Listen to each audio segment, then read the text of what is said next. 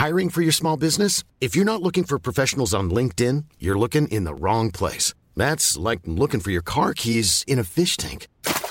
LinkedIn helps you hire professionals you can't find anywhere else, even those who aren't actively searching for a new job but might be open to the perfect role. In a given month, over 70% of LinkedIn users don't even visit other leading job sites. So start looking in the right place. With LinkedIn, you can hire professionals like a professional. Post your free job on linkedin.com slash people today.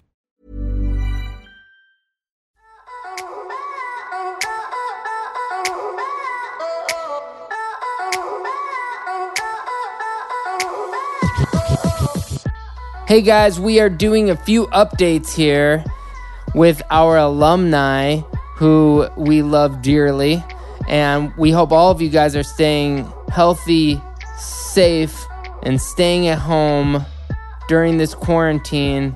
And hope you enjoy listening to a few of our previous guests telling you what's been going on in their life since they did their interview. Here are some updates for the quarantine versions of And the Writer Is.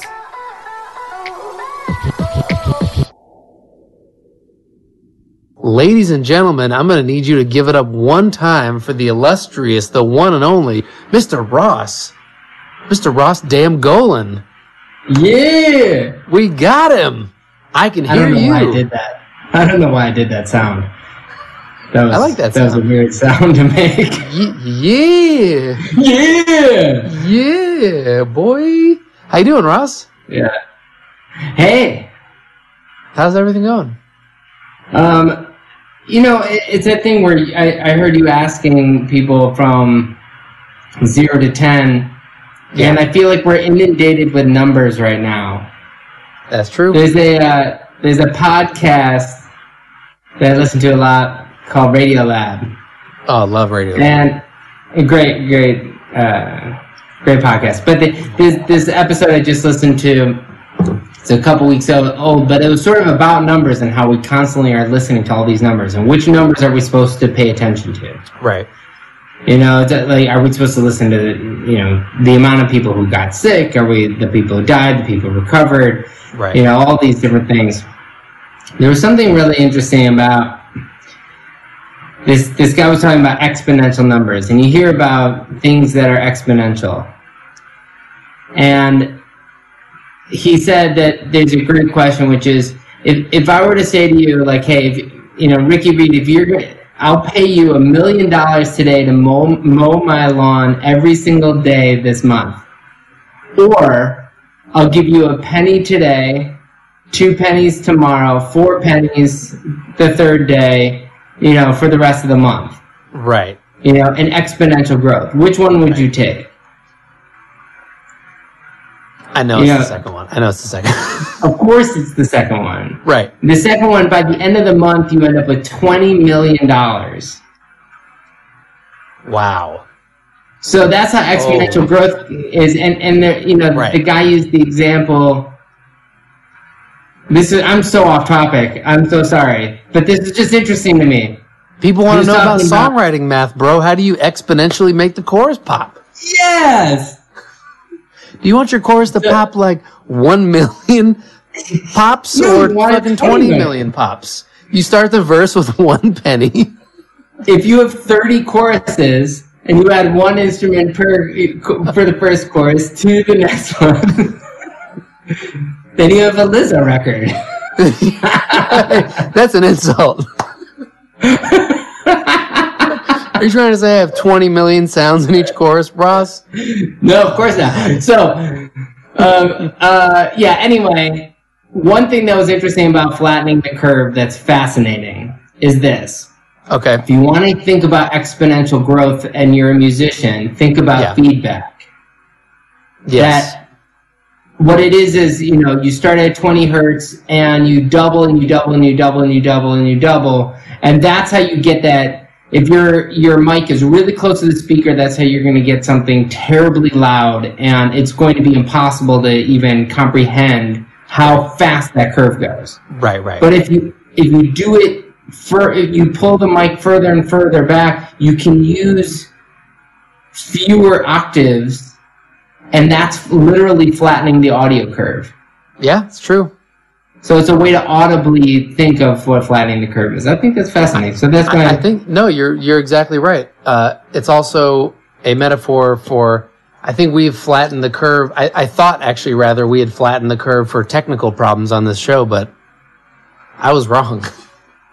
I was wrong. well, well, here, here. I know, I know you've got a long show. So listen, um, live from Nice Life, Hey, we are doing the Ricky Reed and the writer is update. yes, yes, welcome, and we have we have our people in the chat checking it out, watching us.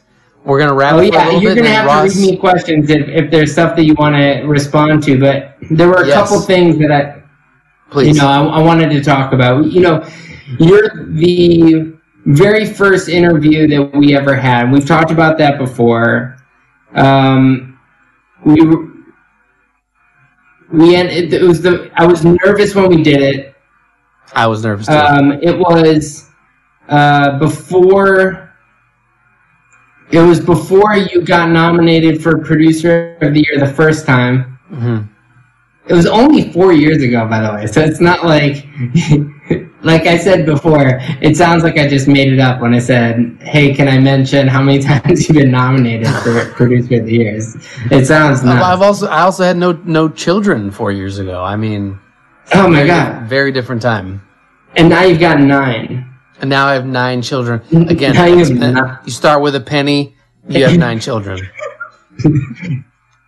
That's that's what I'm saying. Um, you know, we can talk about a lot of things, but I think while we're on Nice Life, I think it's important to really talk about what Nice Life is because I feel like all of it res- revolves around what Nice Life is, and um, Nice Life is a lot of things.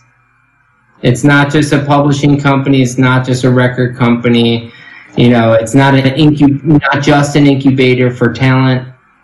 You know, it's not a, it's not just a scout for talent. Right. You know, I, I feel like you guys are a lot of things. So I mean, th- explain what you. nice life is to people who just follow you. You know, I should have done this a long time ago on this show because I just talk about it casually and kind of ex- assume people know what it is, but I'm sure people don't really know what it is. So, um, to everyone listening, I think this is actually really helpful. So, Nice Life is a record company. You know, we sign artists, we put out their records. It's kind of what you'd expect. A publishing company, if you don't know, is something where you sign songwriters, often songwriters who are also producers um, help them develop themselves, develop their sound, you know, of course, get cuts or whatever, but even try to help them develop finding their own new talent um, and building their own kingdoms. That's something we like to say. Um, you know, but the thing about Nice Life is that, um, like the person who we're named after, Steve Brodsky, my late manager, uh, we're kind of don't really consider ourselves so much part of the scene of the record industry. Like you know ross used the words scout and incubator and things like that. You know we we always wanted to be you know a family a community an idea a movement more of that kind of thing. And and even though the whole record label itself sort of fell into my lap um, as a partnership with atlantic when i was having some success with them uh, with their label you know, we've gotten to the point now where we're actually developing a real family and community. Of course, with Lizzo, who we'll talk about, but you know, two of our artists are roommates, which is insane. um, you know, two of our other artists are producing each other. Like they all show up. Can you say who these people things. are? It's, what's that? Can you tell us who these people are? I don't know if I can say which ones are the roommates. I feel like that's putting too much. Okay. but like, Especially in a quarantine way, they'll just get, yeah, you know, exactly. too many people in one target. right, right, right, right. Um, but then also, yeah, you have like Nate Mercereau, who's a brilliant producer musician who I collaborate with a lot. We helped him get his label House O Records off the ground. Um, you know, put him together with Saint Panther, who's a new artist now that we're doing together. But she also has worked with Junior Mesa, and Junior Mesa has worked with John Robert, and there's just this whole thing bubbling, and that's that's what our dream kind of always was. So it's really exciting to see that coming together now.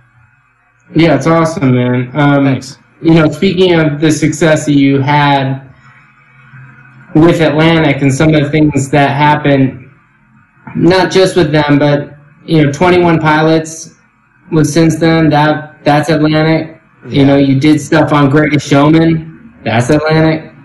Um, you know, since then you had what was that? Oh, I just said Icona Pop. That was in that same Yeah. sort of era.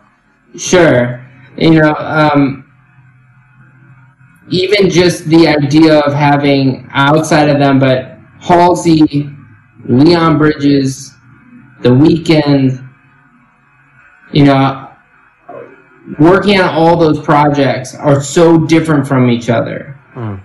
And when a, a lot of producers get pigeonholed, and I believe we talked about this the first time, how do you avoid getting pigeonholed? Why is it? I'm, you know, I would assume everyone comes to you and says, "Give me the next 21 pilots," and, you just, and you're like, "Sure, I'll go work on Leon Bridges," and they're like, "Give me the next Leon Bridges," and you're like, "Yeah, that's fine. I'll I'll go work on on the Game of Thrones soundtrack." Like none of Right. these things make sense Right. with right. each other. Why do you not get pigeonholed like everybody else seems to? Um, I mean, I have, I have a, I have a short attention span.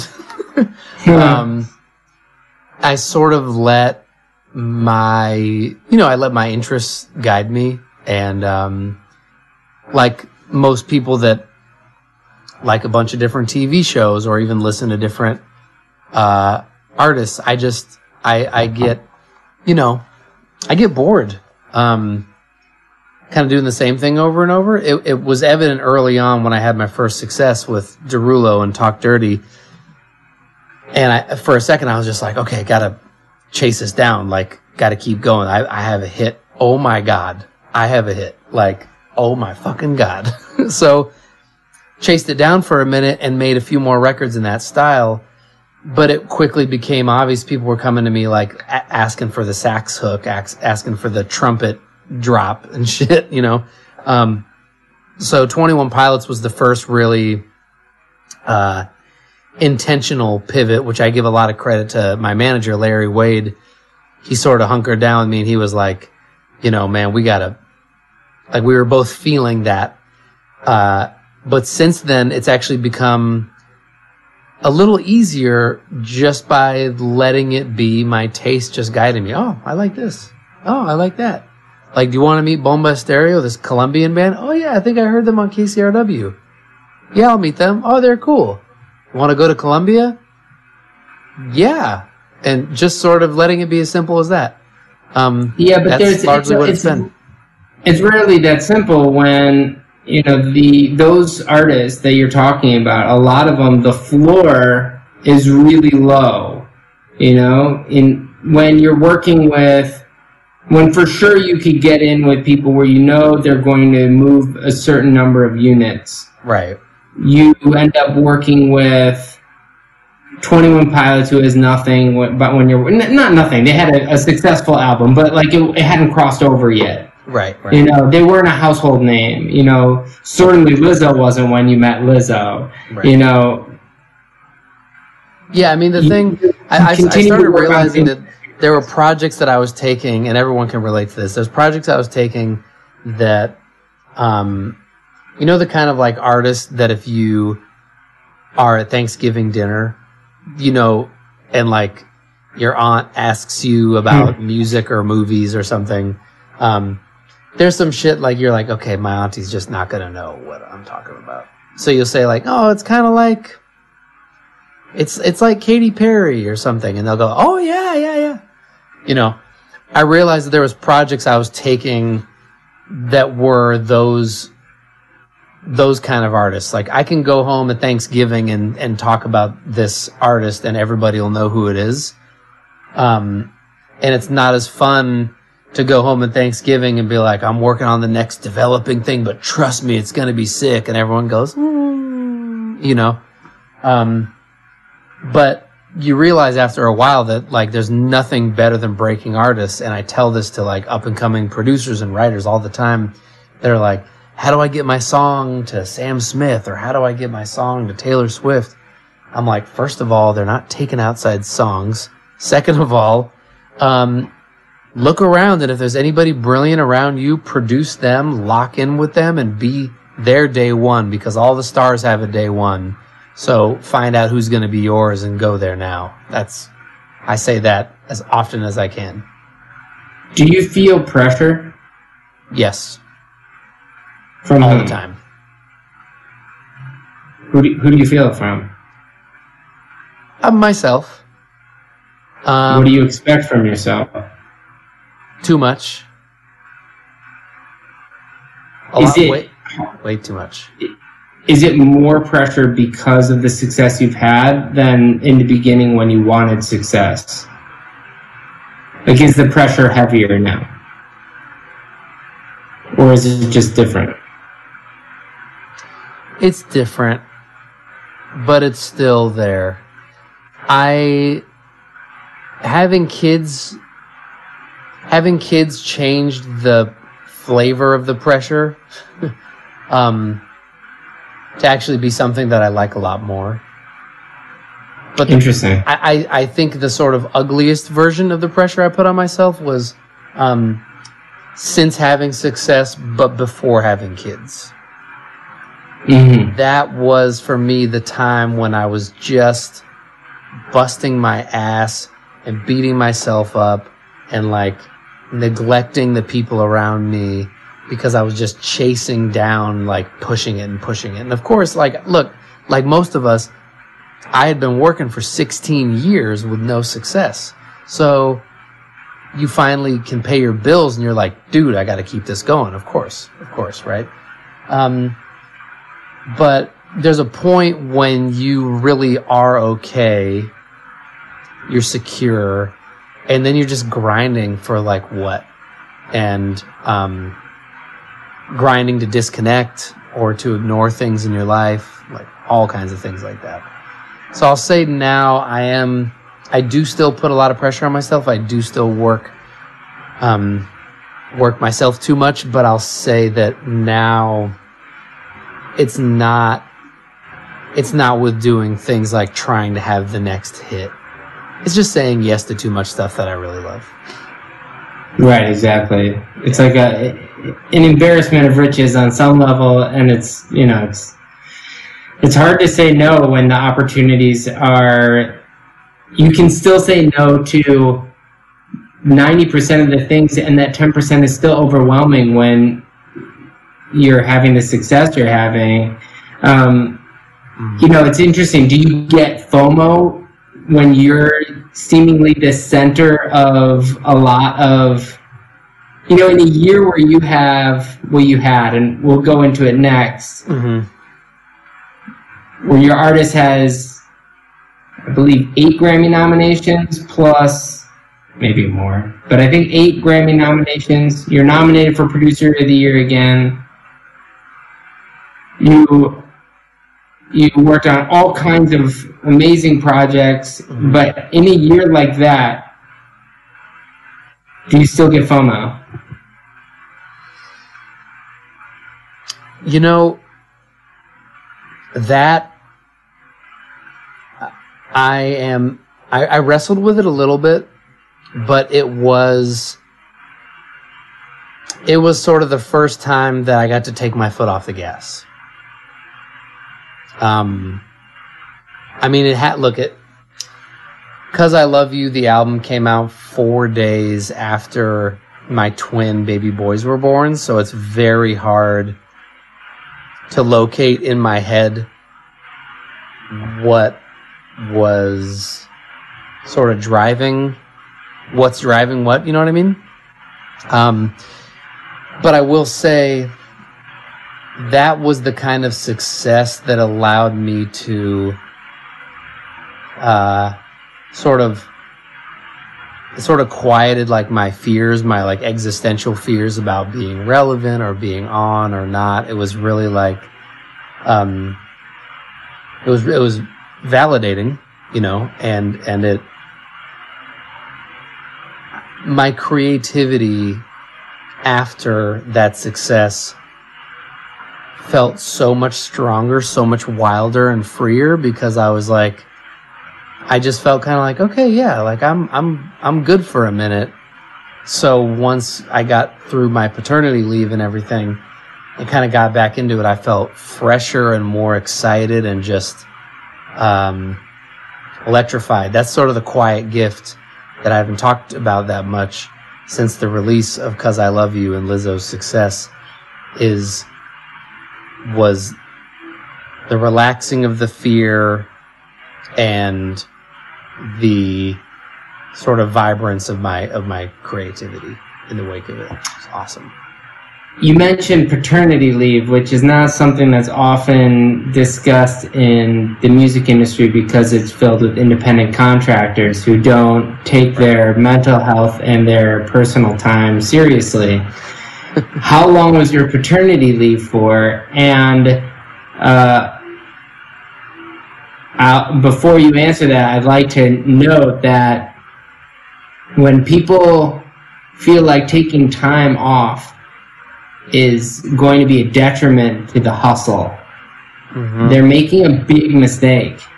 I'm speaking to myself and speaking to you and speaking to everyone we know that has uh, some workaholism in it in there. Yes. That when you take that time off, you can tell that nobody's going to look at Ricky Reed's uh, 2019 year and think that you missed out by taking time off to be a good father. So kudos to you for leading the way, but uh, I'll let you answer the earlier question.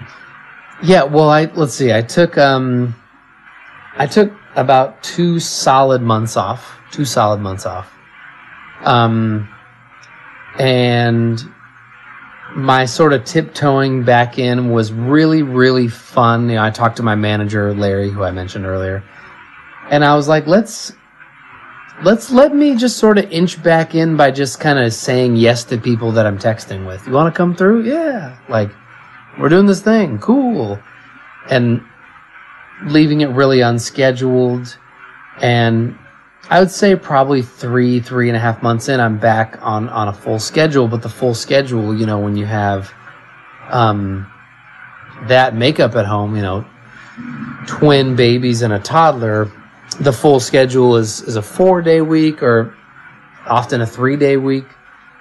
And to get to what you said about the mistake of time off, one of our mutual friends, a, a guy who runs, um, big deal music group, a guy named Kenny MacPherson, he was the one. Uh, I think it was actually at a Lizzo show. He and I, no, Fiddler, Fiddler show. Um, he pulled me aside and was like, uh, got real close. you know, we're at a show, real close, and he says, you know, you don't need to worry you've spent all this time, you've spent all these years building and building friendships, relationships, a community.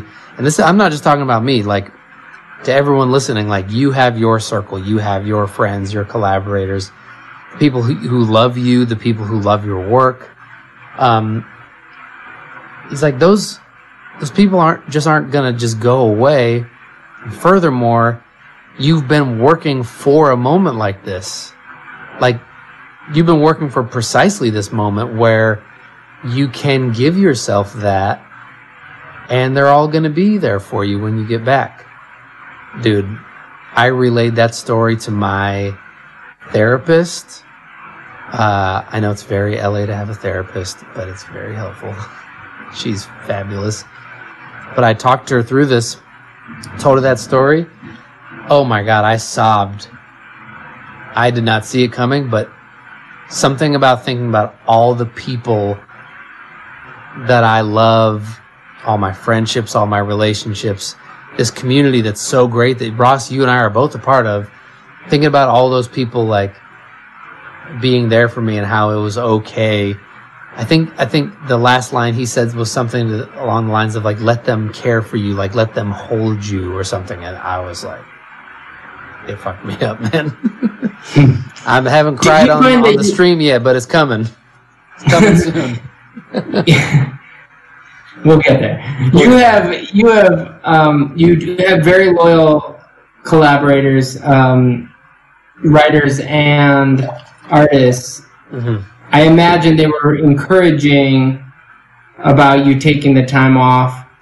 But even when having an artist release an album and then you take the time off, did you find it difficult at all in in an industry where everyone wants you to be available at all times? Right. Were they all okay adjusting to the new to that new normal for a minute? Yeah, I I think it's who you surround yourself with, you know, and and I talk about artists that I work with, writers, producers, people on the business side, and how you want to surround yourself with people who aren't just talented, but are who like are, are kind and loving and everything. And you know, I'm lucky now to have a group of people around me who are all they know if I'm like I'm out for a minute, I got to take care of myself. They're all right there with me. Um, and you know, if you, I would say to people like listening, all the folks in the chat, um, if you feel like you need to do something for yourself, you need a minute, you need a breather, and there's someone around you who's not respecting that, and they can be subtle about it. They may say, they don't have to just say like, "Yo, fuck your mental health, bro." fuck your so mental weird. health, bro. They don't have to say that, but they might say like, "Oh, I thought you were gonna come through. Oh, like you, we're supposed to. Oh man, you're not like working the way you used to, or like you're, you know, like you've changed." That kind of stuff. If there's people like that around you who are not um, attuned to your interests, the way to, to your, you know, your health, the way you should be, the way you uh, want to be, like I say, cut them. Not physically, literally. No, I mean, yeah. just cut them out of your life. this is gonna, this is, and this is what's shown in court when it was like, but Ricky Reed told me. Songwriters are so litigious that what's gonna happen is some songwriter is gonna cut some guy because he's like, right, right, right, right. so dark and so strange. Um, uh, Lizzo. Okay. you know there's it's so rare to be around somebody when they take off um, from nothing to you know the top Right. um, you know we've all we've been fortunate where we've seen it usually from peripherally. Maybe we had the so- a song on the album. Maybe we got to work in a camp for them. Um, but to be part of the label you had to be there from the i think this woman is talented through the four years of releasing music and nobody paying attention Right. to trying to get sessions with big writers, asking for favors, even though they, they weren't favors long. Mhm. You know, how much do you feel like the next steps in your career are no longer about you and they're about artists like Lizzo?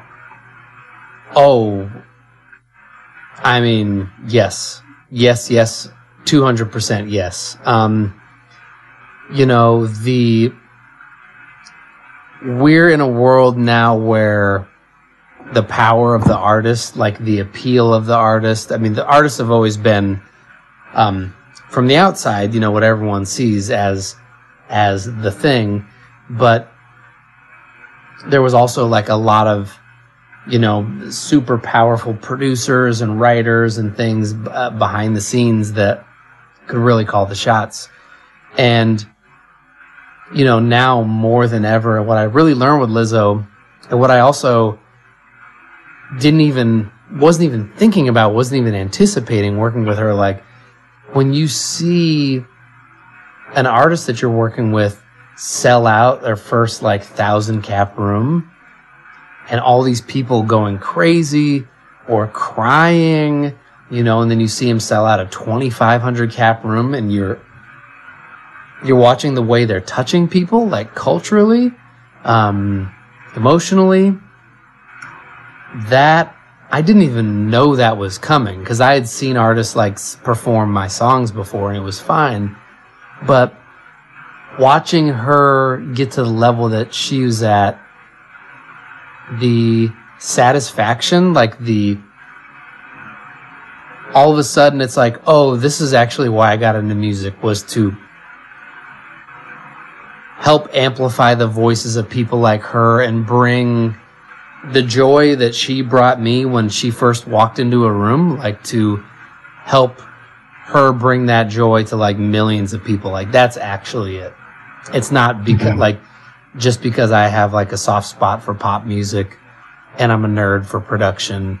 It is like, and I didn't see it coming, but it turns out that's what I discovered working with her. Crazy. Yeah, you know, I was gonna say my last question was gonna be about what makes you happy. I think you you kind of nailed that. Certainly outside, you know, in career wise. Um, you know, one anecdotal thing before I I make up a last question. Um, you know, when obviously we did an update with you about the Wrong Man, where you were the guest host. Right. And since then, we've done, uh, you know, the show ran off Broadway, had a very successful run. We just got nominated for a few awards. But one of, one of the highlights of the the Wrong Man experience to start was that when you got nominated for Producer of the Year, it was an honor to have it say Ross Golan the Wrong Man as one of the songs that you produced throughout the year and one of the projects. It, it meant so much on many levels. One, to share that with you in some small piece. Yeah. Um, you know, you just have, you have, you have options to write with a lot of things. um, I forget that I am that that that I'm an artist too. Sometimes I'm always so used to doing what we do, which is you know you go to the studio, you write songs, you do interesting stuff. But that was one of the first times where I saw my name as an artist, and not it wasn't under the wrong man, it wasn't under the show. It listed me as an artist, and and that meant a ton to me. So Oh, you know, I I have to say thank you for that because that that's like uh even though it's a sliver of it, that was a really cool experience for me. So That's amazing. Really appreciate that. Um, Cheers, dude. Are you drinking wine out of a coffee cup or no? oh, um, I mean, What do you got? I can't drink straight from this, right? That's You against can. the rules. Oh, there, no, we, we, we, we, we, no rules, all heart. That's part of the slogan, bro. All right, well then here, cheers. Cheers. One of the finest. Hmm. I have an idea. Yeah. I have an idea Good. for your last question. Yeah, sure. In, instead of your last question, Oh, great. I, I, like want this. to, I want to open it up to the people in the chat. I want to do two questions from the chat because when I tried, when I fucking guerrilla FaceTimed you the other day, Mhm. people couldn't hear you, they couldn't see you, but they were really excited. So Yeah. if, if there's anybody in the chat, there's always a little bit of a lag here, but um, let us know if you have questions for Ross. Ross, I'm gonna have another sip of my drink while I wait to see what people have. And just a reminder Hmm. for the And the Writer Is listeners who are going to be hearing this, follow Ricky Reed, follow Nice Life, Hey, and make sure that you watch Nice Life, that's it. follow the Nice Life artists, writers, and have fun. Because every night's a party. Every Hey. night's a party. Come on, Ross, show 'em- Show only- 'em where if you only why you make the big bucks. see, see, the love. Okay, we got questions coming in. Um, Alright. Let's see. Oh my goodness, Ross. The first question is mental. I, am gonna hit. I'm gonna hit you with it because I think you are someone who can handle a question like this. Okay. Will Moore says, Ross, do you feel that your career is as valid in a pandemic as it was before? Is as valid? Um, Maybe you could you could switch the word valid for something else. I would be eager to answer this question because this is a really good one. Yeah, you know, I, I think it's our obligation to help people maybe get out of this. I, there's been a great meme that's been going going around, which is if if you didn't understand the value of actors and singers and songwriters and screenwriters in it in a time where people can only be entertained by the work that we've done our whole lives up until now. You know, you better play music yourself, but if you're playing music yourself and you're playing somebody else's song, that's a songwriter. You're playing vinyl, you're playing, you're streaming this, you're streaming that, you're playing board games that were designed by some other artist in that way. It's all been art. This is an opportunity. When you're entertained, you're entertained by people who create that entertainment. Right. And I think you could argue that there's never been a more valuable time for what our industry does. Right. Than in a pandemic when people can't leave their homes. I, that said, I think it's also our obligation to take care of our fellow writers and artists who are struggling and who will struggle, mm-hmm. especially you know, our our older brothers and sisters who are 60, 70, 80 years old and and and paved the way for us. I think we owe them and that's why we've taken all of our updates so far and we've decided not to get sponsors and to remind people that they can donate to MusiCares because now's an opportunity to not just give back with art but to give back with your wallet if you're so fortunate to do that. So yeah, awesome. I think we're not just valid uh, now. I think we'll be more valid as we need more entertainment. Wow. So hopefully that okay. was fine. Ross, people in the chat are loving it. Also, Will Morris, the person who asked the question, said, All right, you read that way harsher than I meant it. Ha ha. He says, Your answer was phenomenal. Uh, thanks. I, I, didn't think it was genuinely didn't think it was harsh. I think it's important to discuss the value of what we do. I agree. That's what we've been fighting for for the Music Modernization Act. You know, a lot of people don't think of music as having worth because it's you can't see sound waves. Yep. But you see right now when people are dancing to TikTok to songs that we wrote five years ago or songs we wrote yesterday and you right. see the value very quickly. I love it. Okay, so uh, we have oh Jason Viety's in the chat. What's up, buddy? So we have a question. We're gonna switch it up. This is our last question for Ross. Um, this is Dustin. No, sorry. Oh, Dustin Bath. I started reading your name, but your icon was in purple, and I wanted to read a different person's in purple. So we'll do both. Two more questions, Ross. Dustin Bath says, what do you do when you are not inspired or have writer's block? I mean, there's a famous quote, right? The, uh, you know, essentially amateurs need inspiration. You know, if you're if you're pro, you you just make it. You know, I mean, I, I don't know that. You know, you just write through it. Right.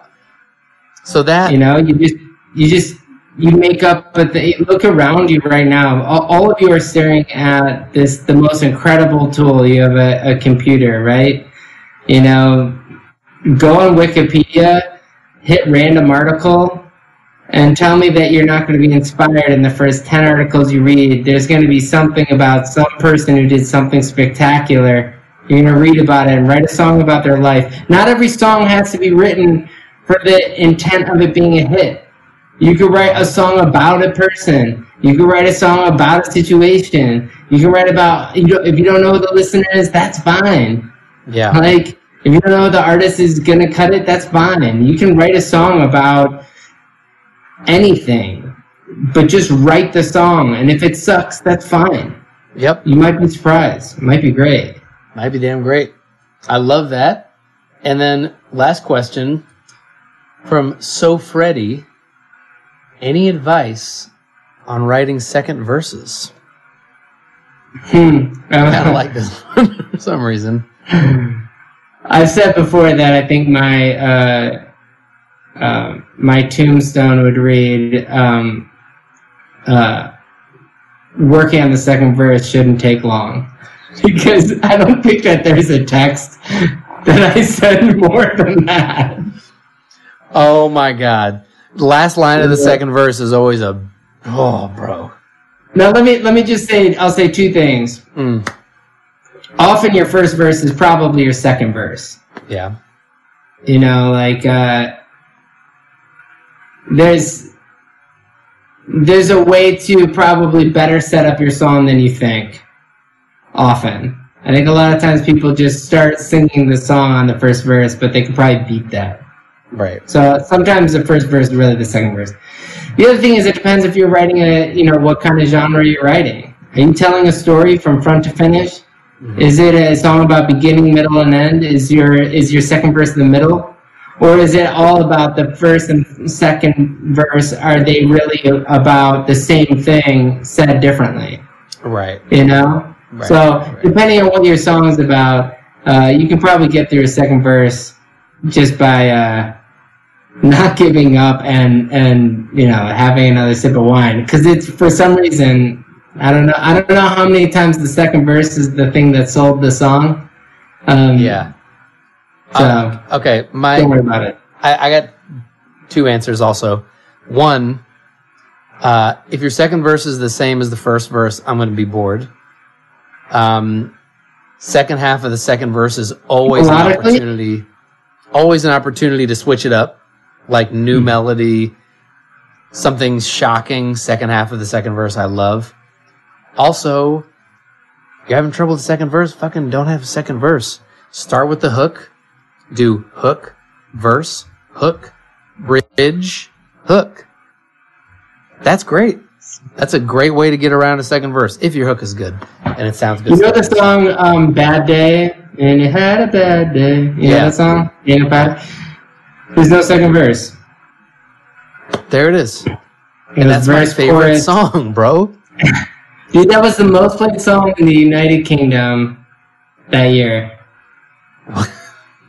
Huge song. Hey, I, I was I got it confused for a second with I used to always confuse it with uh, "You're beautiful," but now I know James Blunt is a fucking madman, and I'll never confuse him with anything else ever again. He's, he's a very funny guy. right. Um, Um, let's let's get into Ross. Will you stay for our uh, for our demo hang? For our yeah, let's listen? let's do it. Let's do it. Let's go. Let's Wanna- want to fucking drop into this shit, bro? We're gonna bring. I got to get some sound effects. We don't have them yet, but I, I want to have sound effects for uh, uh, different segments, like ding, ding, ding. So first Wait, thing real quick, because I'm I'm not sure if we're gonna be able to air this part on the and the writer is podcast. Let me just leave them uh, the the and Oh, the yeah. writer is people when we do that. If you want to see what happens next. You can probably go onto YouTube and check out this. If they, I don't know, do you guys air this after the fact? Can you? Yeah, yeah. All the episodes are at youtube.com slash nice dot life. Nice dot life. Awesome. So you can check out what happens next on that. Thank you guys for listening. And uh, yeah, exactly. And that was the party. Oh! Okay, okay. Now we're moving on to the next thing. Let's go. Okay.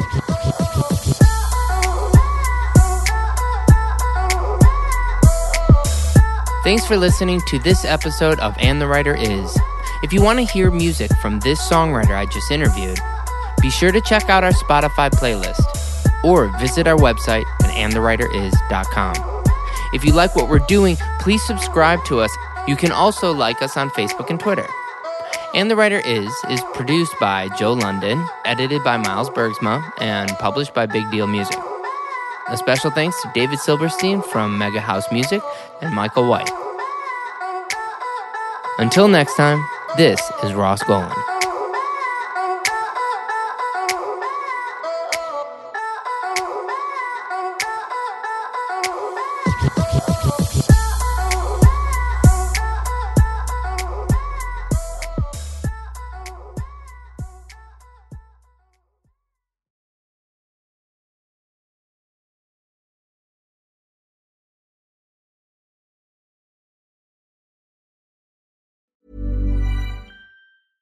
Many of us have those stubborn pounds that seem impossible to lose, no matter how good we eat or how hard we work out.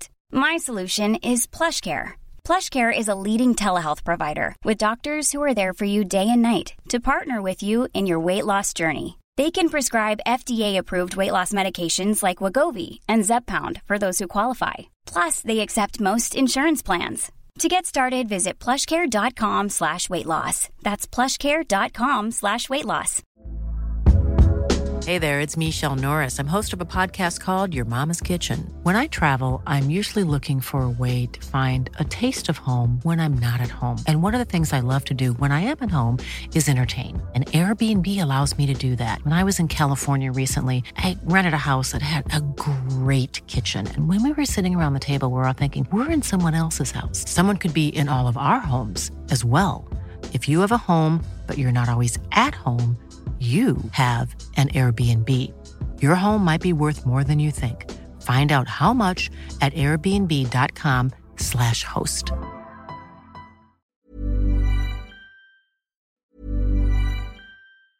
Even when we're on a budget, we still deserve nice things. Quince is a place to scoop up stunning high-end goods for 50 to 80% less than similar brands. They have buttery soft cashmere sweaters starting at $50, luxurious Italian leather bags, and so much more. Plus, Quince only works with factories that use safe, ethical, and responsible manufacturing. Get the high-end goods you'll love without the high price tag with Quince. Go to quince.com/style for free shipping and 365-day returns.